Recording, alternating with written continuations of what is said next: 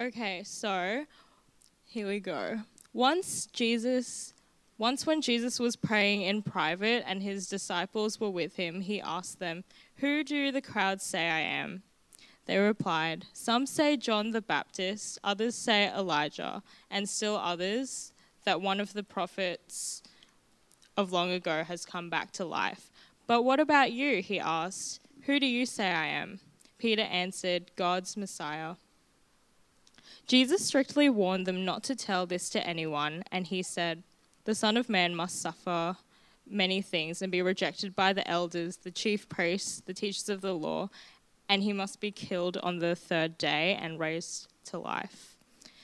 Then he said to them all, Whoever wants to be my disciple must deny themselves and take up their cross daily and follow me. For whoever wants to save their life will lose it, but whoever loses their life for me will save it. What good is it for someone to gain the whole world, yet lose or forfeit their very self? Whoever is ashamed of me and my words, the Son of Man will be ashamed of them, and when he comes in his glory and in the glory of the Father and of the holy angels. Truly, I tell you, some who are standing here will not taste death before they see the kingdom of God. This is the word of the Lord. Amen. Thanks so much, Chanel. Well, good evening, one and all. It is very good to be gathered here. Good evening to those of you online as well. Thank you for joining us and um, being a part of our service this evening. Um, this is what we call Focus Sunday, and it's called Focus Sunday because we as leaders want to allow you um, to know what we believe God has been telling us as a leadership, the direction we should go for 2021, and what He's actually calling us to do uh, for this year. So, our mission statement or focus statement for the church is working with God in transforming people into passionate followers of Jesus Christ. In what we've heard read this evening, there's possibly two questions that relate to that, and two questions which each and every one of us need to actually answer. And the first question is Who is Jesus? And once we've asked that question and established who we believe Jesus to be, then it is what is your response to him? We believe that the only valid and true response for a follower of Jesus Christ is contained in Luke 9:23. If anyone would come after me, let him deny himself, take up his cross daily, and follow me. This will become our theme passage for the year, and we'll expand on this in this message and no doubt throughout the year. But I don't believe in coincidence, so it, it just so happens that I've started reading a book called The End of Me by Kyle Idleman. And if you'd like a taste of this book, um, I'd like you to go to my profile on Facebook and you'll see this letter that's addressed to me. And the thing is, this idea is at the heart of true discipleship. Our lives should no longer be about me, what I want, how I want to live, what I think I deserve, what I want to achieve, my rights. When I give my life to Jesus, it's about putting all of that to death. It's about nailing that to the cross. And then it's about choosing to follow Jesus. And it is literally the end of me as I know me. The last paragraph in the letter that I've just mentioned goes like this Me, I've let you be in control and sit in the driver's seat, but it's clear you can't be trusted. You keep insisting you know the way you, we should go, but it always seems to be a dead end. I've looked into some other options and I've decided to begin a journey down a different path. It's narrow and difficult, and not many choose it, but it leads to real and abundant life. However, and there's no easy way to say this, I can't take this path if I bring you along. So, me, this is the end of you. Let's pray. Father God, my desire and our desire as leaders of SDBC is to see people grown in faith, to see people understand the enormity of who Jesus Christ is and that incredible gift that he gave in coming to earth, living fully as a man, dying in our place, Lord, taking our sin upon himself so we could have relationship with you, be restored into a right relationship, and have life and life eternal. So, Father, tonight, open all of our ears, open our hearts, open our minds, and help us to hear from you. In Jesus' name, amen.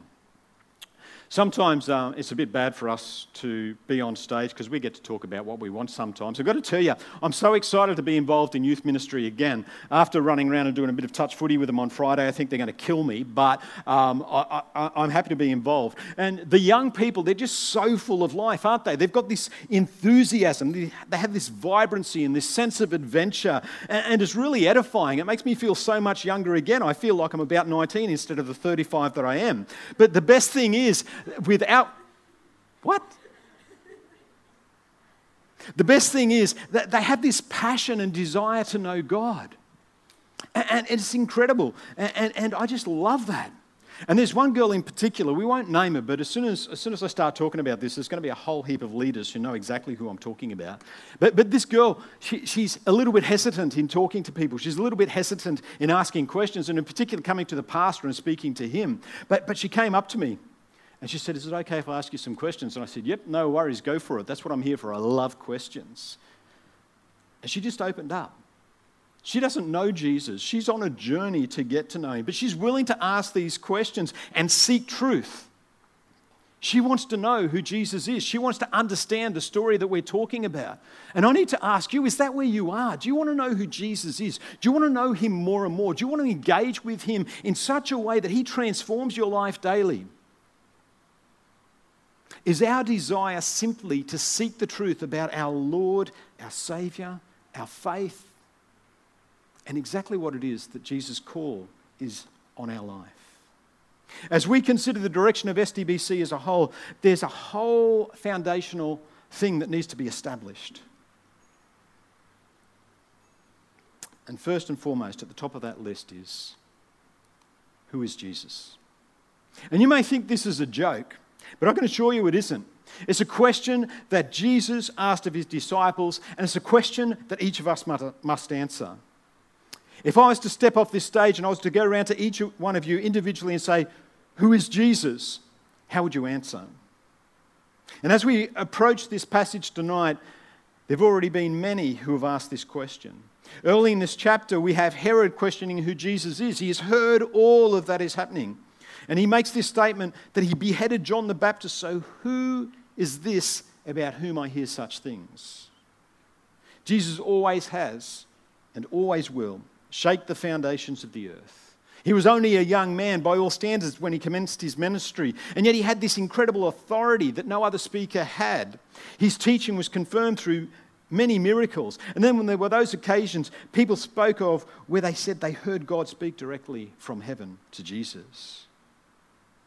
And after these things, Jesus travels to Caesarea Philippi and he asks his disciples, Who do people say that I am? And you heard me just say that Herod wondered who this was and who was performing such miracles and gathering such a following. But Jesus asked his disciples, Who do the crowds say that I am?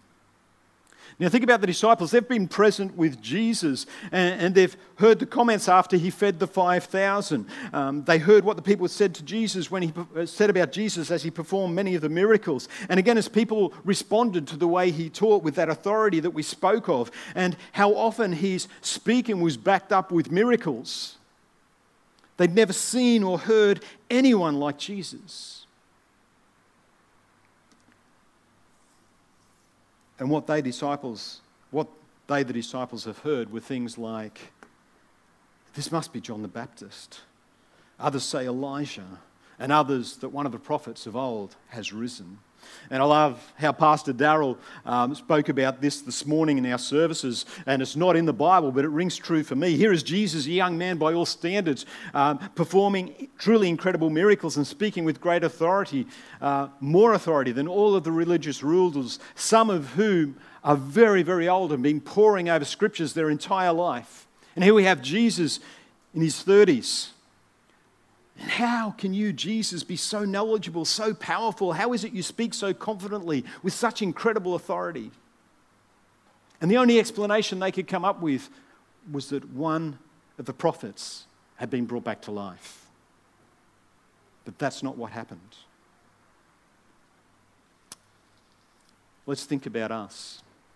We're gathered here this evening and we're gathered online, and it doesn't matter where you are in the world listening to us. Who do you say Jesus is? There are many, sadly, even in churches today, who will take a very worldly view of who Jesus is. They'll say something like, Jesus was the greatest religious leader, the religious leader there ever was. He lived an exemplary life. He modeled what it was like to live a life of love. And he taught in a manner that challenged and caused people to change. He is unique and incomparable in the depth and level of influence that he had. And although none of that is wrong,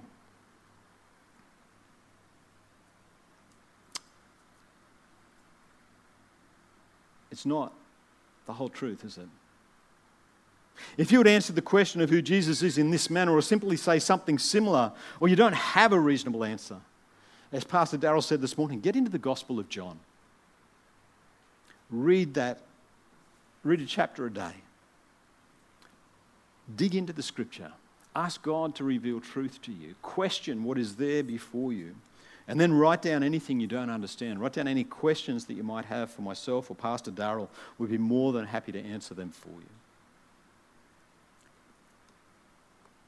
But if you're a true disciple, a true follower of Jesus, He's going to constantly be asking you, Who do you say that I am. The disciples at this stage of Jesus' ministry had been with him for about two and a half years, and they'd seen firsthand how he lived. They'd seen how he interacted with God through prayer. And each of them would admit that there was something about Jesus that was almost magnetic. Remember when he first called them, they were by the sea, they were fishing, and Jesus came upon them and said, Come, follow me, and I will make you fishers of men. And they just left everything and followed him. There was something about Jesus which drew them. There was something just that he had this incredible level uh, of influence that they had this desire to follow him.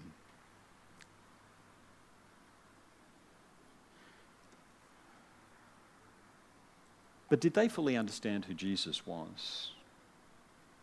Luke 9:20 says, "But who do you say that I am?" He's speaking to the disciples. Now, the nation of Israel lived in expectation of the coming Messiah. They believed that he would be a conquering king, that he would come and overthrow the Roman government and, and, rule and would return Israel to the days of glory, similar to what King David had experienced. And that was their expectation. They were looking forward to that. And so when Jesus says, Who do you say that I am? Peter answers, You are the Christ of God. And then those who thought Jesus was one of the prophets incarnated. But Peter's declaration is not about reincarnation, it's about God incarnate. This is God in the flesh, Jesus as God in human form. And we don't have all of Jesus' response in the passage that we read this evening, but if you go across, across to Matthew 16, Jesus says, Peter, blessed are you, as this was revealed to you by God. But did Peter fully understand? I don't think so. Jesus tells the disciples not to tell anyone because even though he is the promised Messiah, he is not what they are expecting or waiting for. They're expecting him to overthrow the Romans just like the other Israelites. And he's not going to be taking the throne and wearing the crown. He came to die. It's a cross, not a crown, that he came to bear. And he goes on to say, the Son of Man must suffer many things and be rejected by the elders, the chief priests, and the scribes, and be killed, And on the third day he will rise again. That's Luke 9:22. And Jesus is headed towards Jerusalem, and rather than conquering the Romans who are there, he's going there to die. And Peter, with all of his godly insight and wisdom, decides that Jesus is wrong about this. It tells us again in Matthew 16 that Peter took Jesus aside and told Jesus that what he said would happen would never be.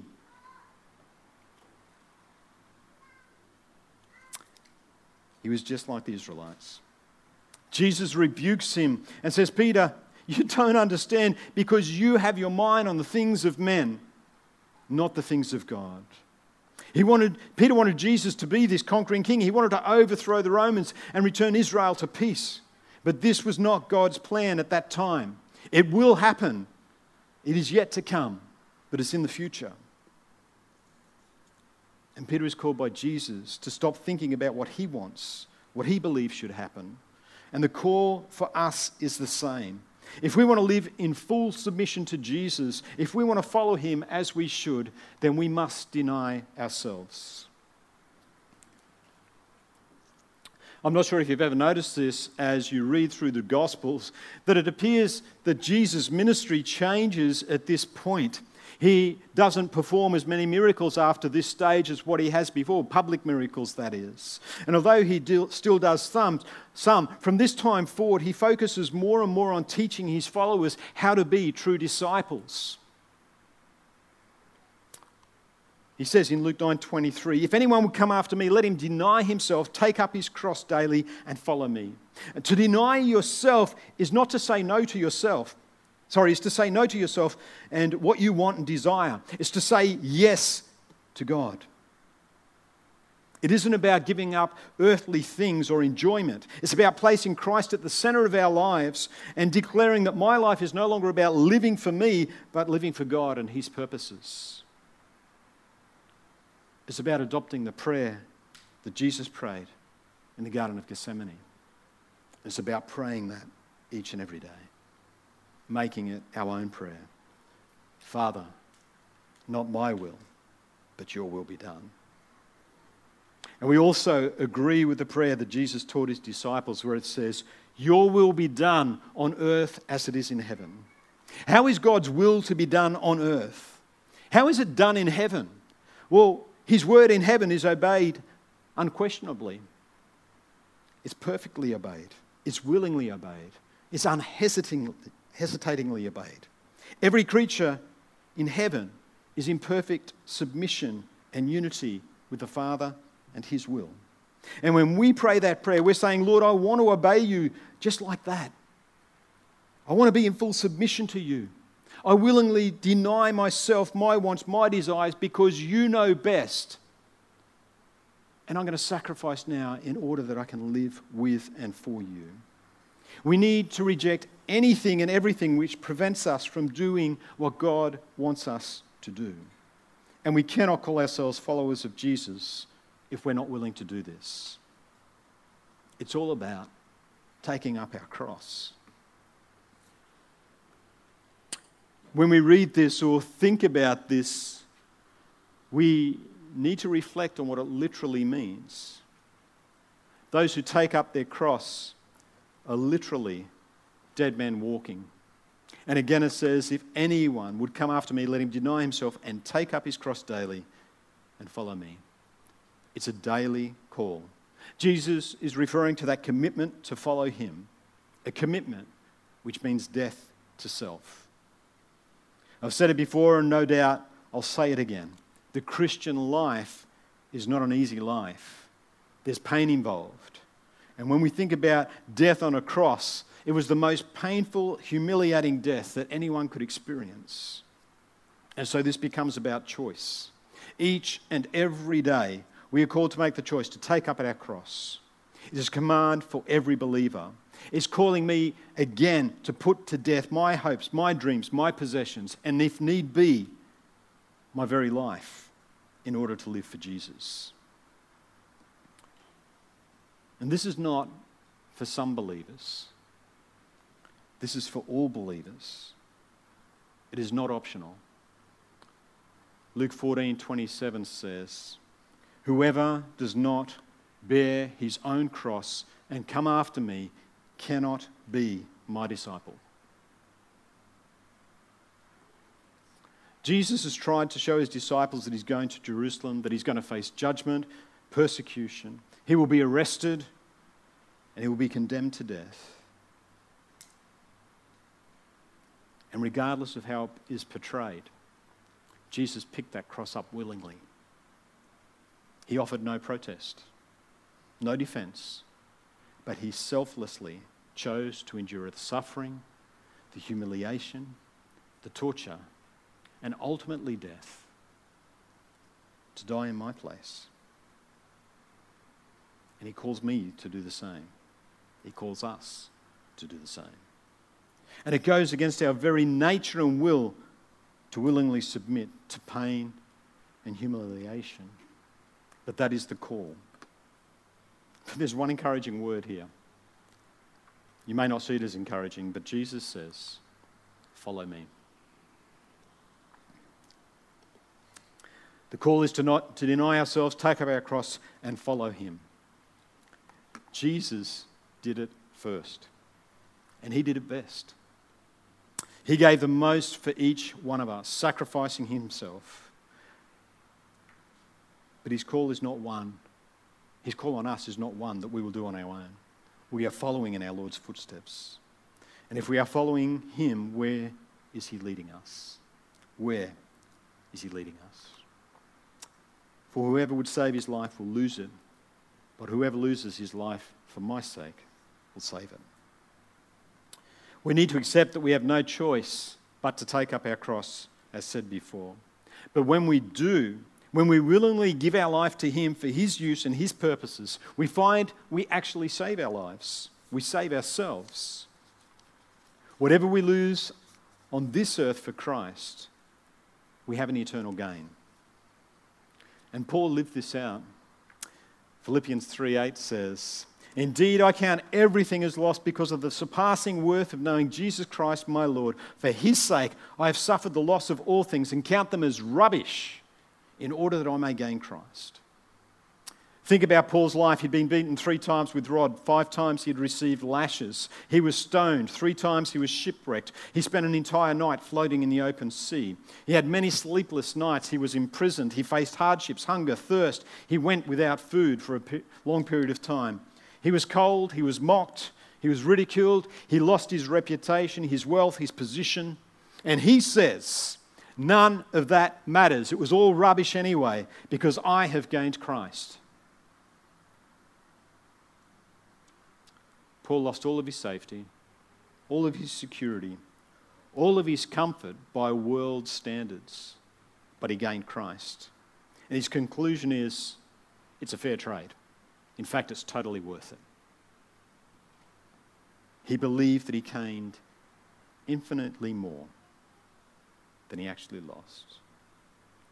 And the call on our lives is the same as the call on Paul's life. When we agree to take up our cross, we become willing participants in suffering so the gospel message can be proclaimed through us. We lose our physical life but we gain a rich and meaningful spiritual life. We become disciples who make disciples. I only have one question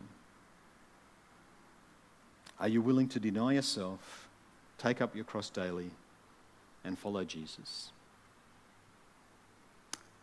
Think about the letter. Me? This is the end of you. Let's pray.